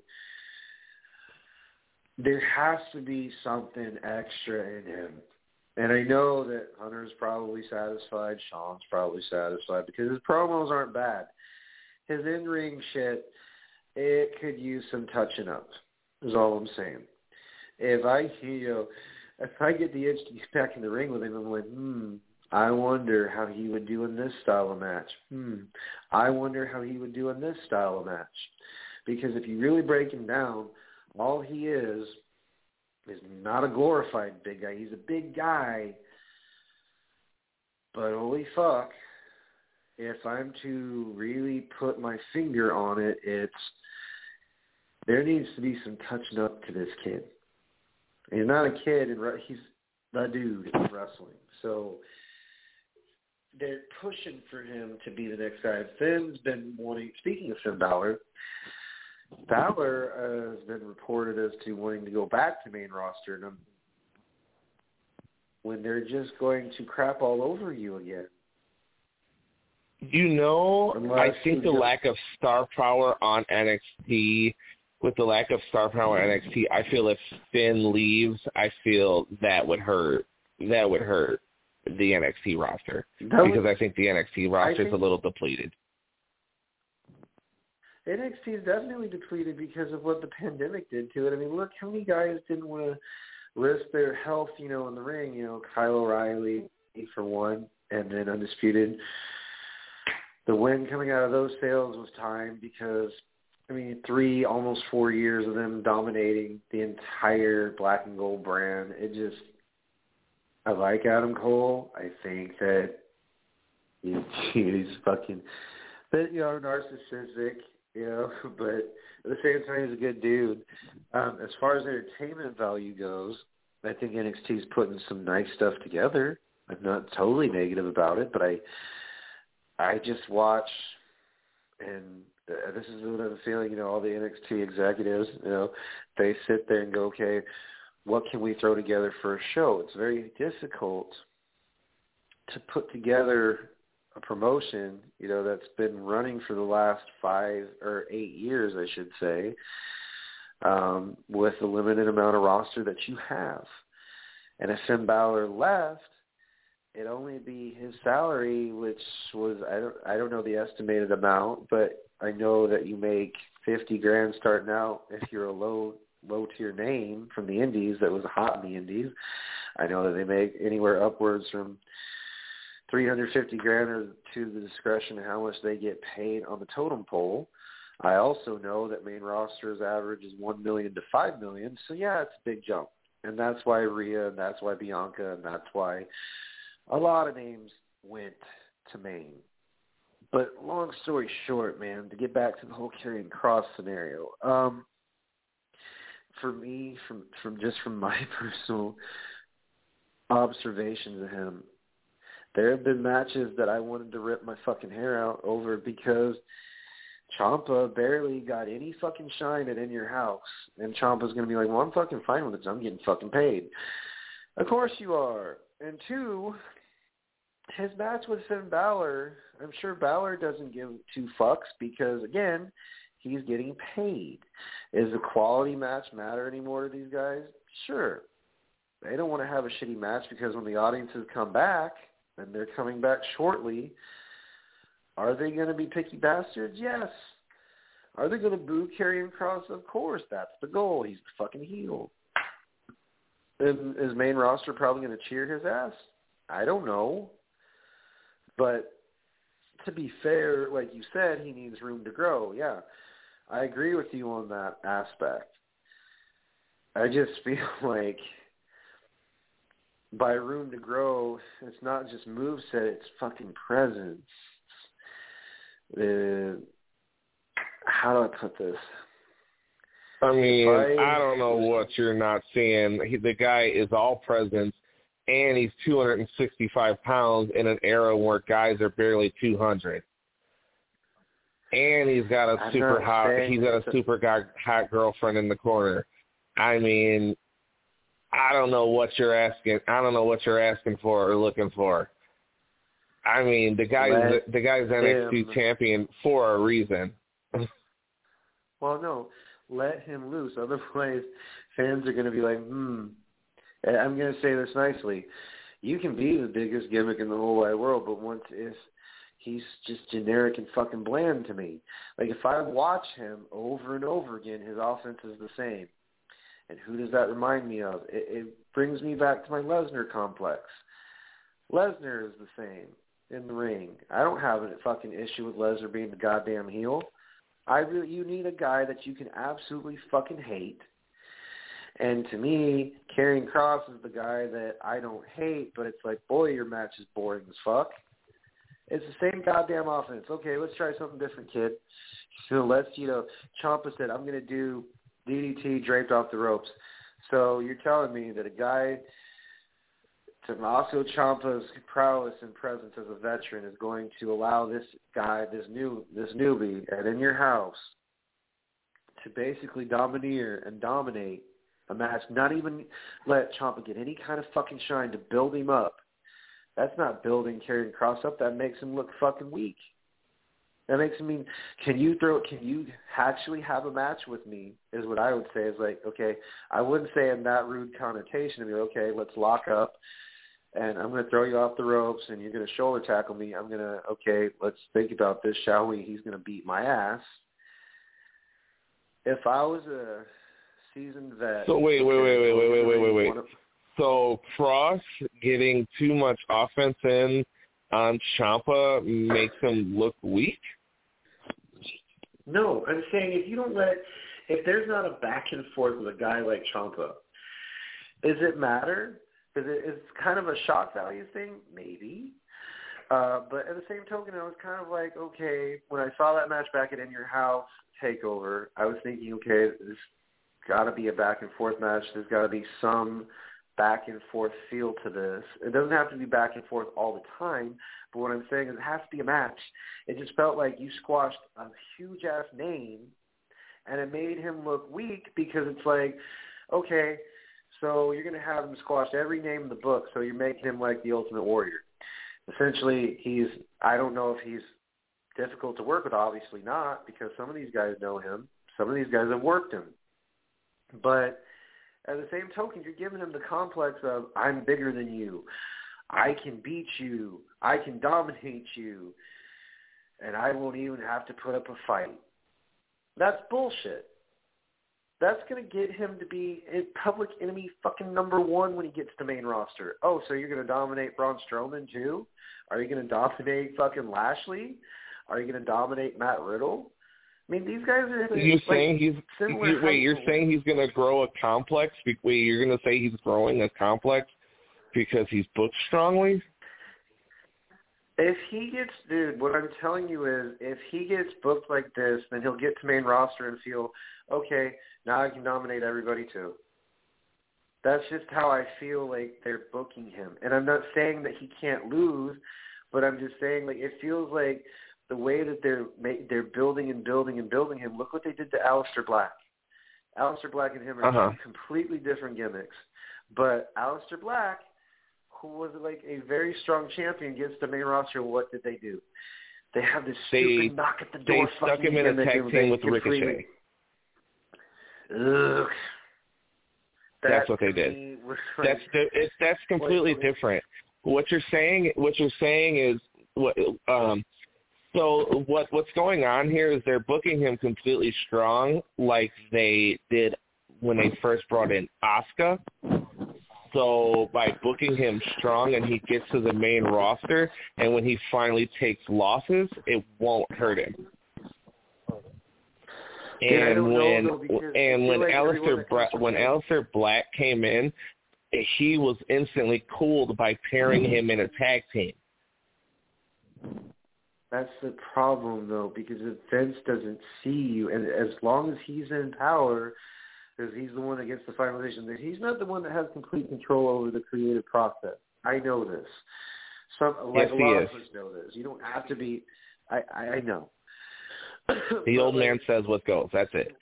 And with Aleister Black not being a big personality, he a big guy, and not being a person that could be recognized in an airport, he's not going to be booked strongly. And with Karrion Kross being is, uh, 265, he's going to be booked strongly. With Keith Lee, that's another thing. With Keith Lee, it was the same. Well, I think yeah, Keith Lee and Karrion Cross did cross paths. Keith Lee They did. got to the main roster. Dude was yeah, he was phenomenal, right? But now we haven't seen him in how long? Because Because he's shaped like I a potato. I mean, let's be honest. The. WWE is a superficial company, and let's be honest. What else could there be? You have a good point. You bring up a good point, and I'm glad you broke the the thing because you know um, I can get you on speakerphone. Well, yeah, it's like we. The thing is, dude, like we're gonna take a, a breather, if you will, folks, because uh, this is the point of the show when uh, if uh, and this is the first time he stayed on long enough. Pete Simpson has stayed on, folks. Uh, the following content contains expletive language. I drop more F bombs than fucking D Day. Um, Off the Rails Uncensored is a coin phrase podcast from March 7, 2016. All rights reserved. 2021. This commentary may provide controversial viewpoints and opinions provided by Pizza Simpson and Brian Rails. If you do not agree with the opinions or lack thereof, then we are not responsible for the offensive language that your children or anyone else brings forward. All right, folks. So get ready because buckle up. Get ready to get both inside the heads of Pizza Simpson and myself as we, well, you know, saying, folks, before I say, before you, you know, get on, get ready, buckle up, because you're about to get inside two brains instead of one. So, uh, two for one special hit our fucking music.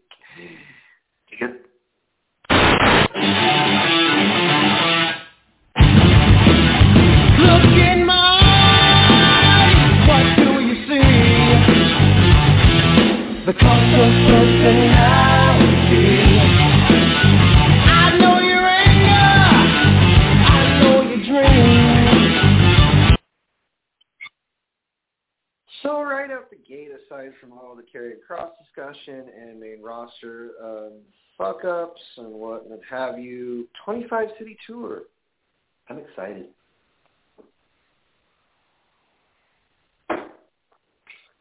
I am excited because finally get to go live and critique in our own heads and what we have missed critiquing or critiquing, but seeing live, man, live fucking shows. Whew. I don't know about you, man. I'm excited to see what's going to happen. I'm excited to see full crowds. Yeah, I think it should be fun.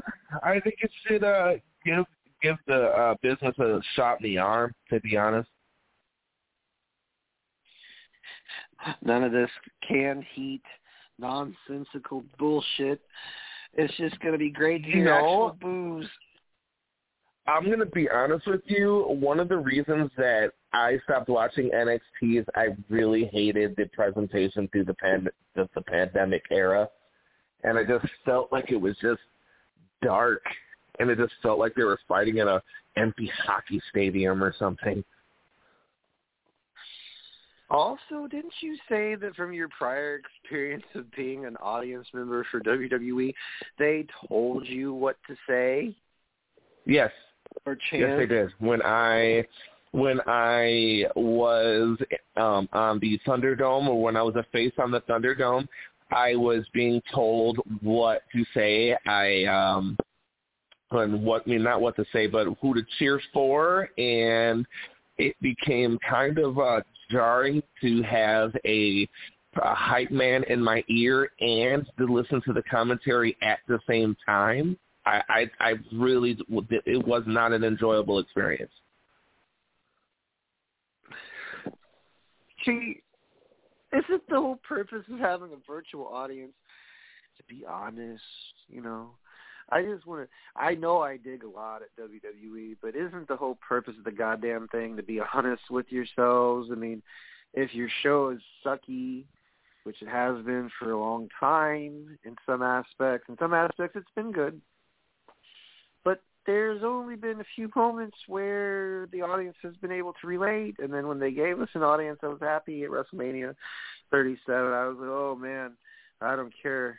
As long as I hear an audience, that's all that matters. And then it got past that point um, where now they've decided to go embark on a 25 city tour, and I can tell you right now, man, like I really want to be interactive with the shows again. I want to see it live, and the prices are they're a bit pricey. I just gotta say, you know, it's like hundred and seventy three dollars, I think, for the the show at the T-Mobile Center in Kansas City. I don't know how much they're to be charging folks in te- Texas. Don't give a fuck. They're to show up at the American Airlines Center. They're to show up at the Toyota Center. Majority of the shows are like we found new homes and like the advertisements and stuff that go on TV, and not just WWE folks.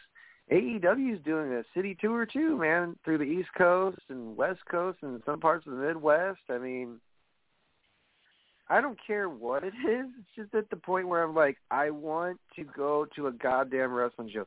It has been since Royal Rumble 2020 in Houston, the last live wrestling show that I actually fucking attended. I don't even remember my last one.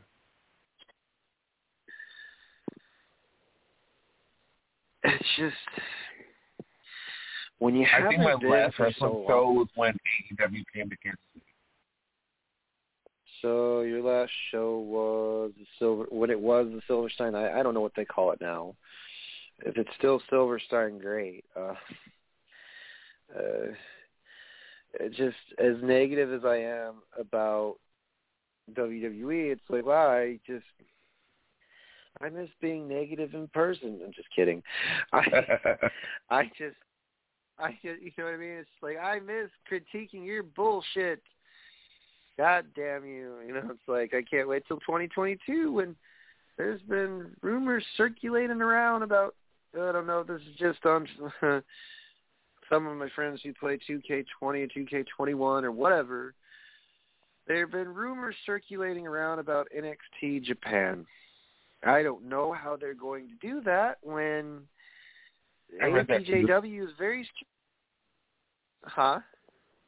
I read that too, Oh, you. but I uh, but uh Yeah. let's let's jump ahead and um I just read today that the thing that that the thing that's going on right now is uh there's there, WWE is trying to work out an exclusive deal with uh exclusivity deal with uh New Japan Pro Wrestling, which would end their which would end their partnership probably with AEW and Ring of Honor.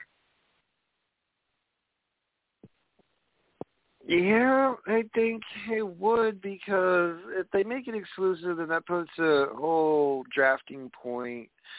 And like I told you, it'd be interesting that now people are bringing up, oh, NXT Japan. I was like, well, if they're gonna do fucking shows, they could do them out of wherever Hunter decides. Since he's how he runs NXT, I would just tell you if they run NXT Japan into the ground, I would hope not. Fucking hope not, because why? There's always a there's always a focal point because NXT UK. Look what happened to them.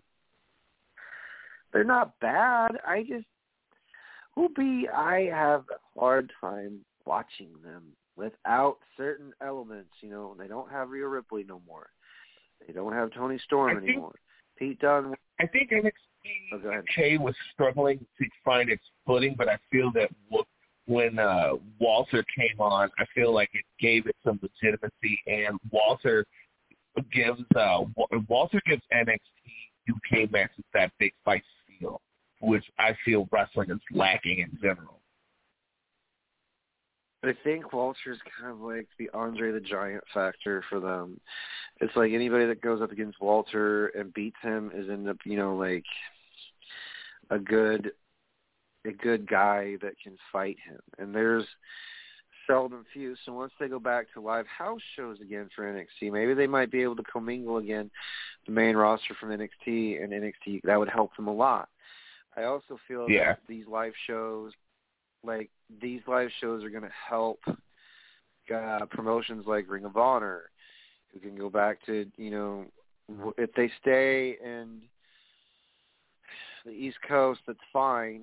They don't. I mean, they can do. They can still do city tours. But when Cody left, and you know made AEW, and Jericho left, and helped along, and Sammy Guevara, and all them, it it's not that Ring of Honor is going to die because I've heard a lot of my uncles say, okay, we're still going strong, which they are, and they they're really trying. It's just when this pandemic hit, when you're performing in wrestling, number one, when you're doing live shows and you're doing tours and then those tours get canceled, that takes away it doesn't take away your income, it just takes away uh your ability to perform as a heel, as a face, as anything. And the cues from the crowd, like if the baby face is making a comeback and you know, you don't hear the fucking pounding on the fucking railing or you know clapping, and it gives you the hint. Okay, we're starting the comeback. For some guys, it's really hard without an audience, and I'm glad that the the audiences are coming back because fuck, somebody needs to give WWE the what for, and and and AEW and all them guys. Like, well, you guys, it's not that they're lacking in some areas of the show. It's the fact that the honesty, the crowd brings a certain kind of honesty for the wrestlers, and the wrestlers say they miss us. I guarantee fuck to you, you won't when you go back to the East Coast. Just saying. That's where I. Uh, let me give that's you a let me give you a quick sidebar. I have AEW on in the background, which uh, was preempted by the NBA playoffs, and uh, Daily Center is Daily Center is full tonight. They have a full crowd. awesome. I just I feel that it, I don't care what promotion it is. I think it's cool that they have a full crowd. That's fucking awesome. I even though I'm vaccinated, I would still just would want to be safe and just have my mask on, just to be just to be just to take precaution. I, just, that's just my own thing, especially in Florida. I you gotta you gotta go with comfort because some people have not been vaccinated and they're trying to fool everyone saying they have. It's like, what are you gonna do? Um, I I feel like uh, if you want to be safe, my friend, and going to shows, I more power to you because um, it's very important safety wise if you if you go to a show and you and you pro and you're even though you've been vaccinated, I applaud you, dude, because it's being safe. So, yeah, more power to you. Yeah. But yes, that's it. On, a, on another note, Bailey Bailey Center is full. That's fucking awesome. Bailey Daily Center is full. This show, this show's rocking.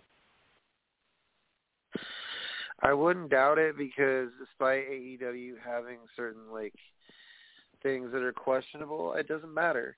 If they have a fucking full arena, it's because they've been giving the audience, you know, what WWE isn't doing. And despite AEW's lackluster shows on Dynamite sometimes, I would say if their arena's full, they must be doing something right. Because um, as much back and forth as I've gone with both companies, guys, if you have a full arena, a packed house,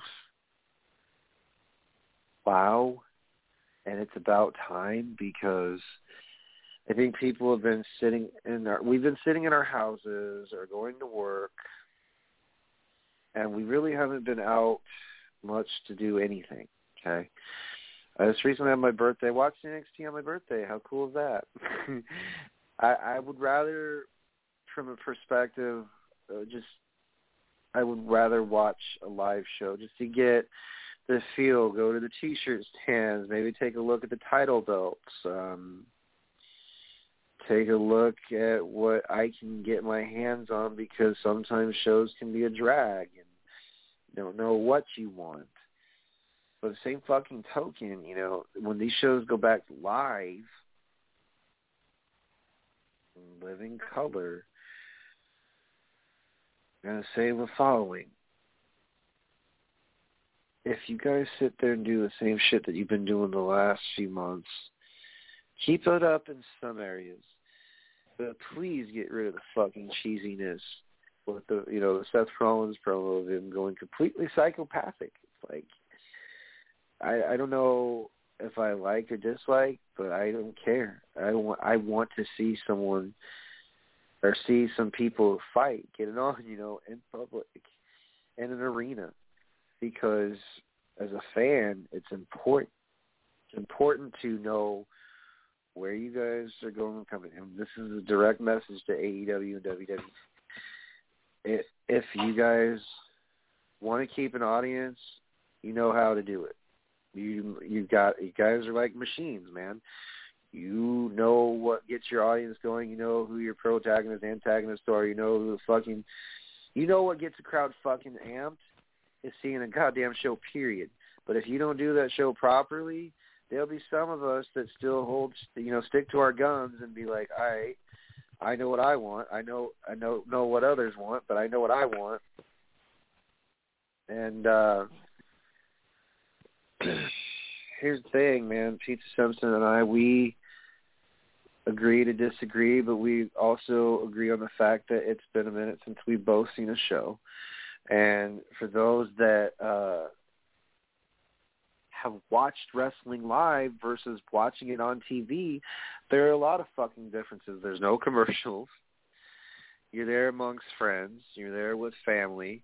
You're there watching a story, a story that's being fucking told, a story that if anyone else is to tell it is going to be told in 26 different ways, and that's the beauty about going to a live show. So honestly, it's just uh, you know, it's been a while to sum it up. It's been a fucking while since we've been to a live fucking house show. It's been a while since been able to be like, man, I really like this, but I didn't like that. Instead of watching it on TV and saying, I really like this and I really like that, or I didn't like this and I didn't like that. it's one big fucking experience, man. Even if it's just Raw or SmackDown Live, it's something that I and others have been waiting for for a whole fucking year. It's just, it's an indescribable feeling, man. You, you watch TV, you watch it live. You watch it on TV, you have to sit there and, and grab a bite or drink a beer because the fucking match sucked balls. I don't have beer in my goddamn fridge, but I can tell you there's some nights when I just wanted to kick back, pop open a cold one and say, God damn, this sucked. Or I pop up in a cold one in celebration and be like, all right, cool. Am I a functioning alcoholic? I don't fucking think so because I only touch the shit maybe every once in a while. Thanks for that question, you bastard. but anyways, for those of you who want to reach us on Wrestle Radio or Off the Rails Uncensored, you can reach us both at the three following platforms. Actually, four. Pizza Simpson could give you one more, or two, or three. But I'm going to tell you the basic three. Wrestle underscore radio is how you reach us through Wrestle Radio Network and Off the Rails Uncensored. Wrestle Radio Network forward slash Facebook dot com is the Facebook platform. And three, on Twitter you can reach us at at underscore Brian Rails on Twitter. Anyways, I'm hoping you can you know, follow me again. at Pizza Simpson at Instagram, just so you know, at Pizza Simpson. And if you have any questions, folks, don't hesitate to ask him because he is more, I would say he's more diverse. I'm just the one I hate this and I don't like this guy. He is, he will give you the in-depth analysis and the backgrounds of things. I Thank you, thank you, thank you, thank you. You know, yes, yes. And so I have some knowledge of this business. I keep learning a lot of things, and I am thankful for him. I'm thankful for Pizza Simpson. Do you know why? Because if it was just me on air, holy fuck, it'd be a, a trip and a half. Because one, I either be super tired and could not carry the show on and on and on about the same ranty bullshit. And three, it's nice to have differing opinions. You know why? Because I'm pretty sure, like I say, I don't speak for anybody. I let them speak for themselves. And three, it just makes things easier with two people. Two's like one's a party, not really. I mean, for the last three years of running this show, it's been difficult. Let's be honest with you, folks. I'm not going to give you the whole backstory. Let's stick with the theme. When you when you watch a wrestling show, indie, pro, or semi-pro, I don't know if there's such a thing. Well, maybe there is. You know, you've got MLW, you've got Impact, you've got Ring of Honor, you've got uh, Imp, um, you've got a lot of wrestlers to choose from now. Now that they're going back to live shows, like I'm pretty sure Revolver is going to be up and running again. I'm sure they didn't. You know, Sami's going to have a lot of time to go back to Des Moines and you know open his doors again. He's probably like, "What the fuck are you talking about? I've always had them open." But I'm excited because I want to go to Tales from the Crypt or Tales from the Ring. Sorry, I want to go to well, I am planning on going to WrestleMania 38. Hopefully, you know, hopefully with Pizza Simpson. Hopefully we can, not hopefully, we will have probably a table at WrestleCon. And that's exciting because, you know, WrestleCon, WrestleMania Axxess, um, a whole bunch of things that we, you know, missed out on as fans. I'm pretty sure they had I don't know if they had Con this year at Tampa Bay. I'm pretty sure they didn't. No, Uh, they did not have um WrestleMania weekend was not as strong as it was in prior years, but there was some WrestleMania event, some uh, events that weekend. WrestleMania weekend was a strong weekend for deathmatch wrestling. To be completely honest with you, That's pretty cool because, like, honestly, um, oh yeah, they would have had that. It's in Maryland, and that's like CCW or uh, Game Changer. It's CCW because I had watched a special on Nick Gage, who's one of the most legendary hard, or uh, deathmatch wrestlers in all of uh, wrestling, and uh, as Moxley put it, it's like the Woodstock for death, for deathmatch wrestling. You have a bunch of people drinking, smoking weed, and wanting to see guys tear each other apart. And I'm pretty I've uh, been watching a lot of. I've been watching a lot of deathmatch wrestling. I must tell you, my friend. Uh-oh. I uh I've stumbled on to a new obsession, if you will, called uh No Peace Underground, which is basically deathmatch wrestling with no ring and it's they just basically set up a bunch of glass and you know things that can cut and hurt you in on a stage and basically like they're fighting on a stage and killing each other. It is insanity insanity, I must tell you. But there is a lot of stars coming out of deathmatch wrestling right now. Deathmatch wrestling is not dead. We got we obviously have the King Nick Gage.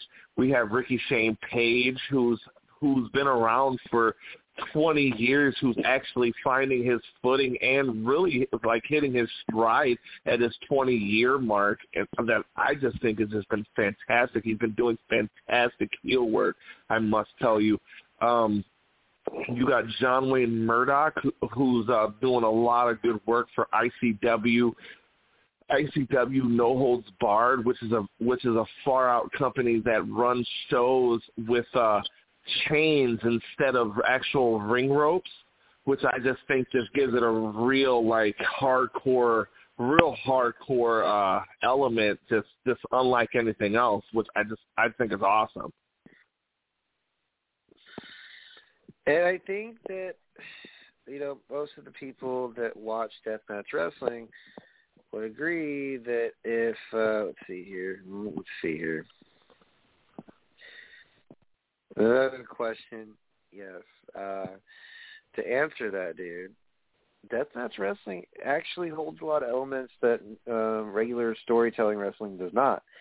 Um, it just uh, so happens when you witness deathmatch wrestling, you're not going to see your basic holds, your basic lockups. No, you're going to see brutal, brutal finishes. You know, like there's um there's a deathmatch wrestling tournament, and uh, not just Nick Gage is a part of, but uh, Thumbtack Joe and various other dudes have been a part of this shit.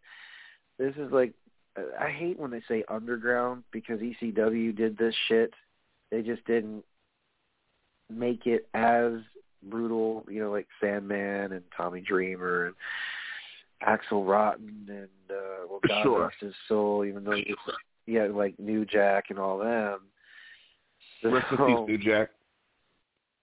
Rest in peace, my friend. Uh, he was, as my uncle said in wrestling, he he was a character. He was, uh, but he just there's some things like, oh yes, the big deathmatch wrestling. I guess you could qualify this as deathmatch wrestling when uh, they had a scaffolding match between New Jack and Vic Grimes. Holy shit, he was about a foot away from missing the ring. I remember. I remember. Holy fuck. New Jack just up the bombs away, you know, like um that and the fact that He tased when him. New Jack cracked his yeah, he ta he did tase him. He didn't give a fuck. The reasoning for that was Yeah, he tased him. he okay, so the reasoning behind this, not to say that it was justified, but his New Jack's reasoning for this, like they're on top of the stage like a long time ago for a show in ECW, and New Jack and him like went off, and he said, "Come on, this like, Jack, I can't." Said, "Yes, we are, motherfucker. It's a pay per view." And so, uh what happened was Vic Grimes went first, and then he landed on top of New Jack. New Jack cracked his skull. Yeah, he jerked him. New Jack said, "We're going, motherfucker," and just pulled him off. And the way he pulled him, he just jerked. New, he jerked Grimes on top of him, and with Grimes being 400, 400 pounds, he landed on his head and basically sandwiched his head on the fucking ground and uh cracked his fucking shit.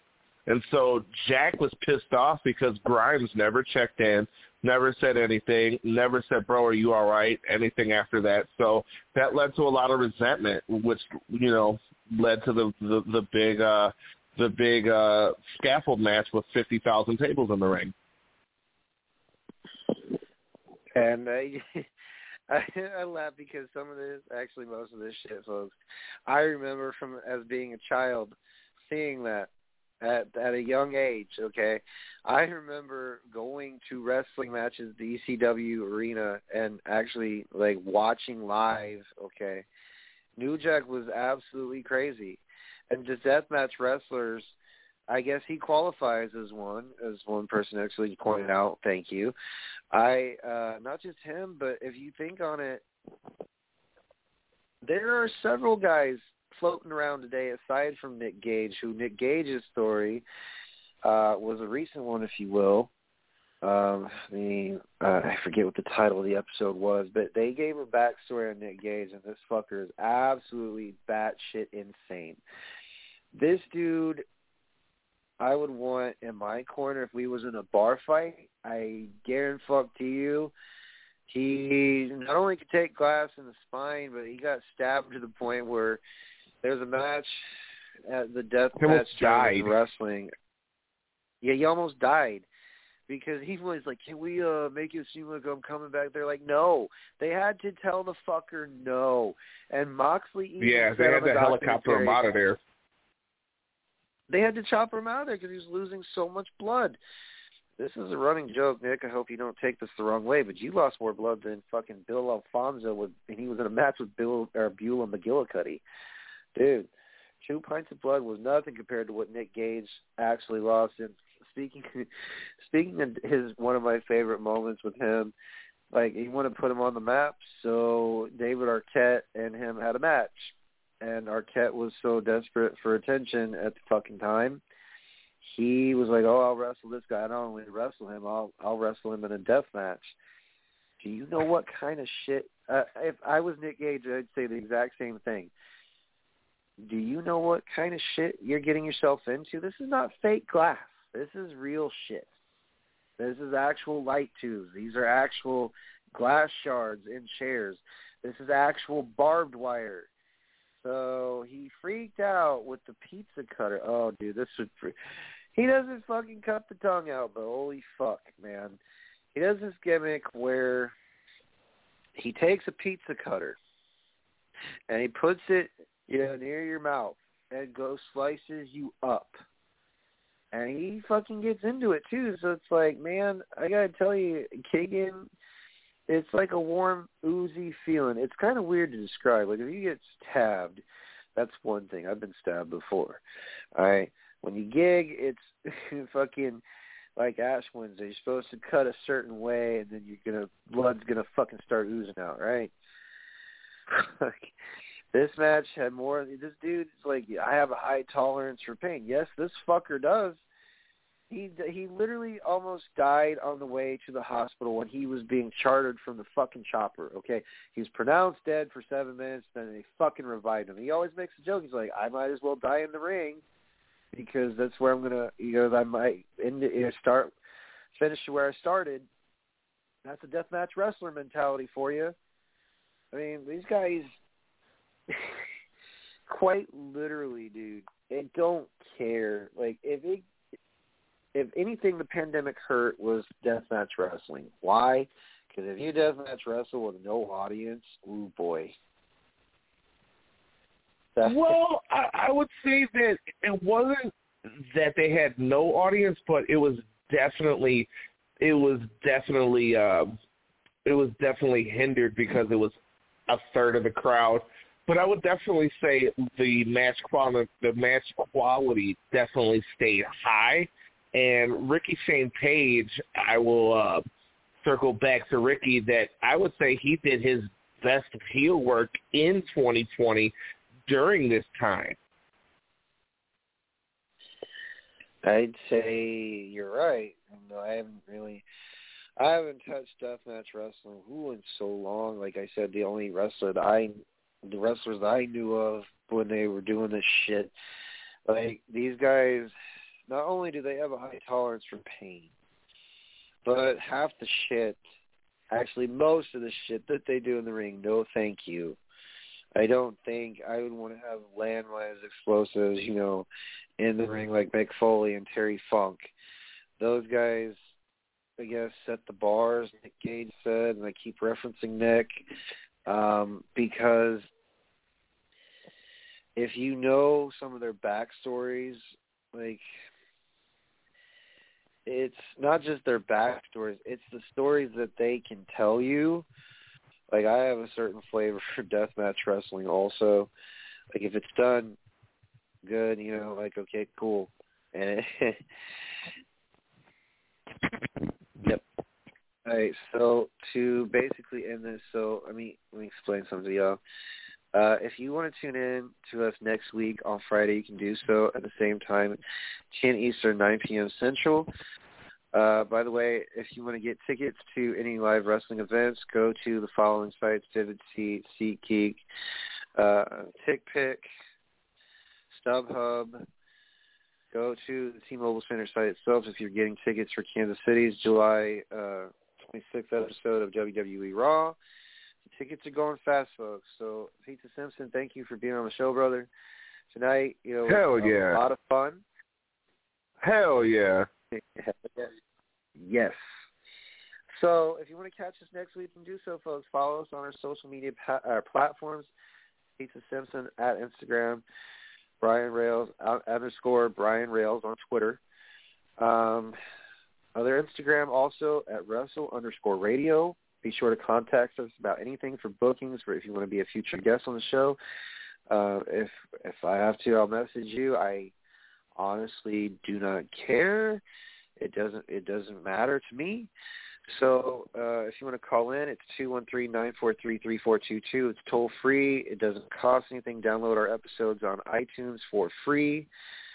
Uh, join me next week on Podbean for the reprise of each episode of Off the Rails Uncensored, folks. We have a lot of shit in so little time. Thank you for joining us. Tools, bitches.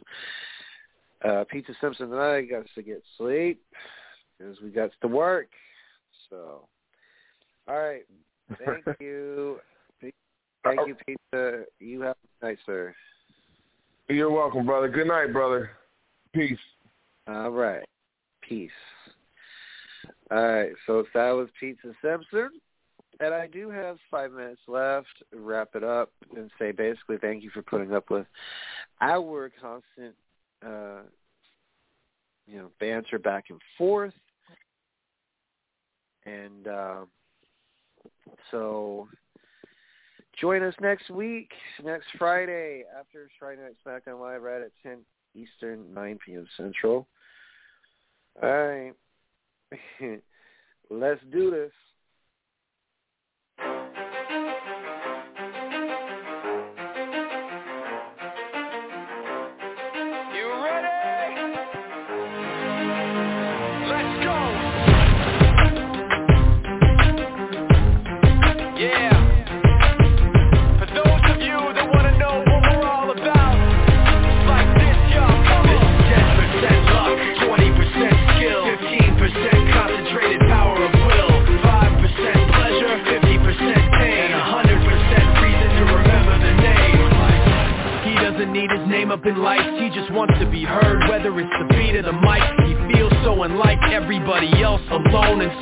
Fact that some people still think that they know him, but fuck him, he knows the code. It's not about the salary, it's all about reality and making some noise, making a story, making sure his click stays up. That means when he puts it down, Toxic picking it up. Let's go. Who the hell is he anyway? He never really talks much, never concerned with status, but still even him starstruck. Humble to opportunities given despite the fact that many misjudge him cause he makes a living from writing rap. Put it together himself, got a picture connect, never asking for someone's help.